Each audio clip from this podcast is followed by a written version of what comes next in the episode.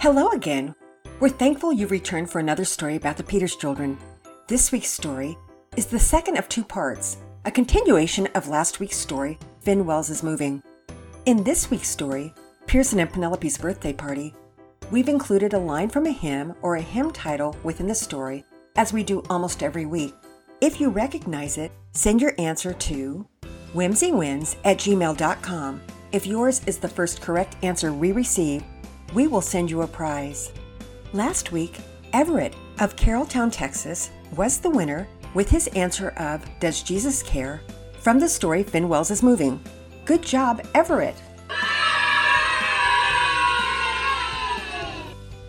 Last week, I mentioned that Madeline of Concord, California, who was our winner, with her answer of Redeemed How I Love to Proclaim It from the story Mama Peters Melts Down, planned to send in a recording of telling everyone about her favorite Whimsy Wins story.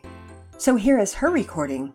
Hello, my name is Madeline and I'm 8 years old and I really enjoy the Peters Learn to Work because it reminds me of a passage in Ecclesiastes 3 which says man should rejoice in his toil and it also helps me when I, I have to do something and don't want to do it. I also enjoy I listening to Whimsy Wins because it really it helps me with a lot of their stories. Bye! Thanks, Madeline, for sharing that Pearson and Penelope Learn to Work is one of your favorites. If any of you listening haven't heard that story yet, make sure to check it out. All of our stories, which we began recording one year ago, can be accessed from our podcasts. Okay, it's time for this week's story Pearson and Penelope's Birthday Party. Pearson and Penelope's birthdays, which were three days apart, had been celebrated together with one big birthday bash at the end of the summer. Both birthdays were in September, but they were celebrated in August, right before school began, because that was a hectic time. This ensured the greatest number of guests, and everyone would still be in high spirits as summer, though waning, was still the season. The week of the party, Pearson and Penelope and Mama Peters were busy preparing the house and buying all of the needed supplies. Penelope was in charge of blowing up balloons for the balloon arches. They would have a boy arch with blue and white balloons and a girl arch with pink and purple balloons. Penelope loved that job, particularly because a balloon arch represented a touch of elegance on a budget. Plus, the festive arch was a nice backdrop where pictures of all the birthday guests could be taken. However, many of their annual guests recalled the party for Pearson and Penelope's third and fourth birthday. It was before Penelope was old enough to be responsible to manage the arches. Pearson and Finn Wells, who were best friends, were roughhousing and before any of the partygoers realized what was happening, the arch had come crashing down. There had been a sequence of pops in rapid succession, and though the arch was saved before every balloon burst, the majority of the arch was gone, and it couldn't be salvaged for pictures, and immediately had melted down. Looking back on that day, she could find the humor in what had happened, and in retrospect, she wondered why it had upset her so much at the time. She smiled at the memory, because popping balloons is fun. Sort of like popping those airbags that come in packages, or like stomping on good old fashioned bubble wrap. Mama Peters always let Pearson and Penelope take away any bubble wrap or balloon packaging to stomp it at their leisure. Aside from the balloon arches, Penelope was also responsible for dusting the house and making cookies for the dessert table. Mama Peters always had a huge cake for Pearson and Penelope, but for those who didn't enjoy cake, she had a smorgasbord of goodies of all kinds. And not only that, but Penelope also had the job of putting together the goodie bags. She enjoyed distributing all of the trinkets that Mama Peters had purchased over the previous weeks leading up to the party. Usually the goodie bags included stamps, fake tattoos, gold coin chocolates, gummy bears, gummy worms, pullback racers, helicopter straws, sidewalk chalk, and nail polish for the girls. Penelope was proud of the swag that Mama Peters so generously provided for every party goer. At the same time, she was slightly concerned that Mama Peters was spending too much money on the party. But Daddy Peters always reminded Penelope and Pearson, who also got a little concerned when he thought too much money was spent, about what 1 Timothy 6:17 in the Bible states, that God lavishly provides and that his provisions should be enjoyed. His constant refrain was, Penelope, Pearson, enjoy what God's given us. Pearson too had jobs for the party which included vacuuming the house, cleaning the bathrooms, and setting up the tables for all of the food. He really enjoyed the jobs because he knew it took a strong boy to handle the tables. And there was a perk to the job of setting up the food. It gave him a chance to sample the food. He felt strongly that he could never get enough jalapeno peppers, which he absolutely loved, and Mama Peters provided an ample supply of jalapeno peppers. So it was that the week of party setup had begun, but it was just a little bit tainted by sadness because the Wells family was moving. Pearson had a tough time putting the move out of his mind throughout the week. God was for sure giving Pearson comfort and strengthening his faith in the process. He was learning that God is sovereign and that all of his ways are perfect. Psalm 18:20 was a reminder all week long that God's way is perfect and that God is a shield to those who take refuge in him. Pearson was learning more and more what it meant to take refuge in God, and he was growing in his resolve not to allow his thoughts to overwhelm him, but to take them captive and to take refuge in the Lord, trusting that God's plan has a purpose. But still, Pearson felt a certain sadness. And Mama Peters, sensing her son's struggle, had come up with an idea. She would have Pearson help her make a cozy flannel tie quilt that Finn could use for warmth in the colder climate to which he was moving. Pearson, I have some flannels and fleeces in the closet where I keep the sewing supplies. What do you think about choosing two colors and we can make a tie quilt for Finn this week? We can give it to him at the party and it will be something cozy by which he can remember you. Oh, that's a great idea, Mama Peters. So when can we get started? Well, how about after lunch when the twins go down? That sounds like a plan, Mama Peters. All right, that's what we'll do. But in the meantime, Pearson, continue deep cleaning the guest bathroom. Yes, ma'am. Pearson saluted Mama Peters in an exaggerated militaristic fashion. Pearson set to work cleaning the bathtub. Oddly, it was one of his favorite chores because he could get into the tub without showering and he could take an erasing sponge and work at all the stains with his muscles. He would scrub hard and was so satisfied with the results as he would see the stains almost disappear. However, one of his least favorite jobs was to clean the toilet. It was grody. He had to force himself not to think about the yucky stuff that the toilet was used for so that he could dutifully scrub out the bowl with disinfectant. But boy, oh boy, oh boy, that was quite a task. As he scrubbed, he wondered what he should think about in order to avoid thinking about the toilet. And then it dawned on him. The ability to force his mind to think about something else was a gift from God. He didn't have to think about the very thing in front of him. He didn't have to focus on the yucky reason for the toilet's existence. He had the profound ability, yes, the true gift, of being able to focus his mind on other things while doing something gross. What became clearer to him as he scrubbed was that he could think about the Lord when he was struggling in his mind. He could pray to the God of the universe while he was scrubbing out poop. He could bring glory to God by the use of his mind. And the same thing was true about missing Finn. He didn't have to wallow in his sadness. He could think about the fun times that they had had together, and then he could think about writing letters to Finn when he was gone, and he could thank the Lord for his kindness to him. Kindness that no one deserves. By the time Pearson had finished thinking through all of these deep thoughts, he was finished with the toilet, and Mama Peters was calling for lunch.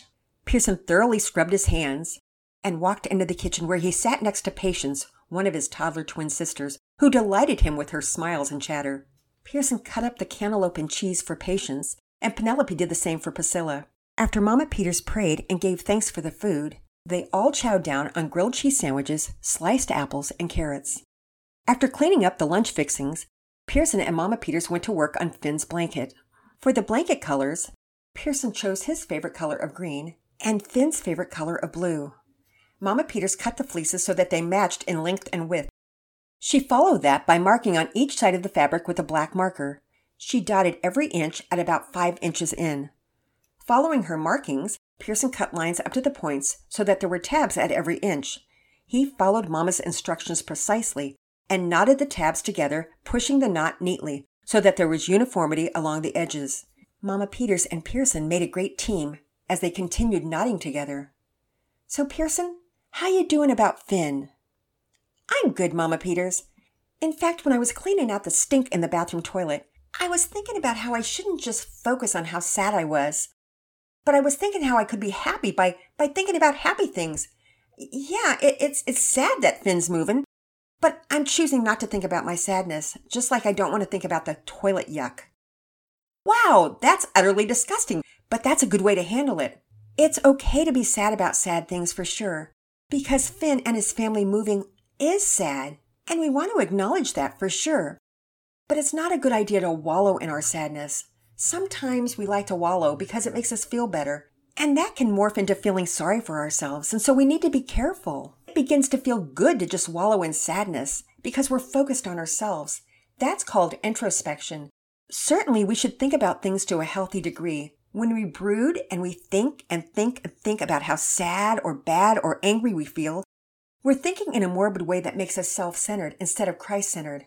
We need to take our thoughts captive instead of listening to ourselves about how sad or mad or angry we are. We should speak to ourselves. The Bible says that God's word is truth and that we're sanctified by it. So we use God's word to listen, and soon you'll find that your heart is changed and focused on the Lord and not yourself. Or the poop, Mama Peters. Yep. Or the. You're right, poop, Pearson. Look, Mama Peters, we're done already, and the blanket sure looks great. It does. Wonderful job. Finn is going to absolutely love it. Mama Peters reached over and gave her only son a hug. At the end of the day, Pearson went to bed that night feeling content. God had continued to bring healing to his broken heart and was healing his wounds, just like Psalm 147:3 promised. God's mercies were proving to be new every day, and by focusing on all of the good things that God had brought into his life, his salvation, his family, his friends, a long time of having fun with a loyal buddy like Finn, food and money and lots of fellowship, Pearson was beginning to have a better perspective about Finn's move. He knew that it was still sad, but he didn't have to wallow in his sadness. He could be sad and then turn to the Lord and feel better by pushing thoughts of sadness out of his mind and replacing them with God's words and God's truth. He could tell himself the truth instead of listening to complaints and lies. And he was having success. Of course, it helped that the day of the big party was approaching. When the day before the big party had finally arrived, Pearson and Penelope put up all the decorations, and Mama Peters prepped the last of the food. Daddy Peters arrived home a bit later than usual, but set to work immediately putting up the awning and canopies outside so that there would be shade in the heat. The whole family plopped into bed that night, exhausted. The next day was Friday. It was party day, and it was as busy as ever. Mama Peters frenetically rushed around the kitchen like a blue bottom fly, while Pearson and Penelope helped wherever they could. The twins, Patience and Priscilla, seemed to have no shortage of dirty diapers to change. And though Pearson really did not prefer to change dirty diapers, he felt victorious because he was able to put off his thoughts of yuckiness and think on things that were good and true. Of course, the pesky smell was a little bit harder to ignore. So, quite dramatically, Pearson grabbed one of Mama Peters's clothespins and stuck it onto his nose. Pin, will you take the diapers out to the trash? Pearson asked in an exaggerated nasally voice. He was going for a laugh, and Penelope didn't disappoint. Pearson, what are you doing? Just because I got a blanket, don't mean I got a stink it, Pearson said, laughing. oh, Piers, you sound just like Todd. What does that even mean? Well, just because I have to see it doesn't mean I have to smell it, Pearson explained. Gotcha, Piers. But don't you remember you're the one who knows how to plug your nose without plugging it, remember? Oh, yeah, I do. But in this case, I forget. Penelope giggled again and picked up the diapers and walked out to the trash can. What's all the frivolity in here? Mama Peters walked in with a potato in one hand and a peeler in the other. She looked at Pearson and began laughing. okay, okay, Buster. Nice one. I can see why you'd need it. P.U. That is fell. But we've had enough diaper fun, and it's time to get back to work. We have T minus two hours. Having finished setting up the shade for the backyard, Daddy Peters helped set the food out on the tables and put the ice in the coolers for all of the drinks. For his birthday, Pearson had requested that he be allowed to drink a soda pop, and Daddy and Mama Peters happily obliged. The coolers were stocked with all manner of different flavors of sodas and waters and juice boxes. The tables were all laden with crisp white tablecloths. On each table, there were skewers of mixed melons, bowls of potato salad, chips, deviled eggs, Caesar salad, homemade rolls, baked beans. Guests began to pour into the Peters' backyard, where misters were hung from the awnings, keeping everyone cool in the afternoon heat. The slushy machine was pumping out the slushies faster than Todd could say, Hey everyone, oh, I'll gush for a mushy slush, which he said on repeat for the next 10 minutes to anyone who would listen. Daddy Peters bumped the music, and the whole atmosphere was electric. Pearson and Penelope jumped on the trampoline with the Christoffersons. Todd, and the Wells kids. They were soon joined by a host of cousins. Daddy Peters got in on the fun too. He jumped on the trampoline and double bounced them all until he appeared ready to collapse. All the kids at the party ate their food on the run, while the adults ate and mingled together in quiet conversation. As the sun began to go down, Daddy Peters lit a fire in the fire pit, and the strung patio lights were switched on. Everyone gathered around to watch Pearson and Penelope open their presents. Pearson received three building block sets, a watch, and a baseball hat. Penelope opened two little Miss Molly dolls. One had white skin with blonde curly locks, and the other had brown skin with straight black hair. She couldn't decide which one she loved the most. She also received hair chalk with every color of the rainbow, purple nail polish, and a new wallet. Both Pearson and Penelope were filled with joy and gratitude for all that everyone had given them. The party wound down as everyone roasted marshmallows at the fire pit and enjoyed cake and ice cream sundaes. At last, to Pearson and Penelope's sadness, folks began to filter out, commenting on the great fun that they had had and bidding farewell to the Wells family. The Wells family was there to spend the night. The two families talked into the night about the party and all the fun memories they had had together. The Wells family talked about all of the new things that they would do in their new house and all of the family who would be nearby.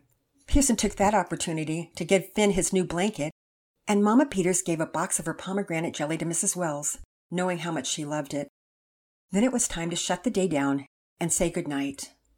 But morning dawned faster than anyone really wanted, because it was goodbye day. Wanting to get an early start, the Wells family was up and at 'em before eight. Mama Peters was already up, preparing a meal of pancakes and bacon and eggs. Both families sat down to what would be their final meal together for a while. After breakfast, they gathered in the living room and all held hands in a circle as Daddy Peters prayed over the Wells family. He couldn't hold back his emotion as he began to pray. Father God, we have anticipated this day for a couple of weeks now, rolling through times that are sadder than some. Losing friends to distance is hard. But we know, beyond a shadow of a doubt, that our hearts are knit together because of our fellowship in you.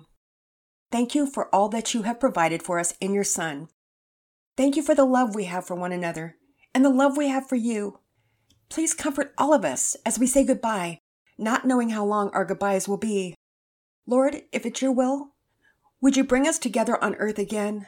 Help us not to lose heart or hope and to know that no matter what, whether in this lifetime or the next, we will see each other again. Cause us to trust you for both of our families' futures. Please help the Wells to serve Grandma Thompson well and help us to serve one another in love and humility. Grow us in grace until we meet again.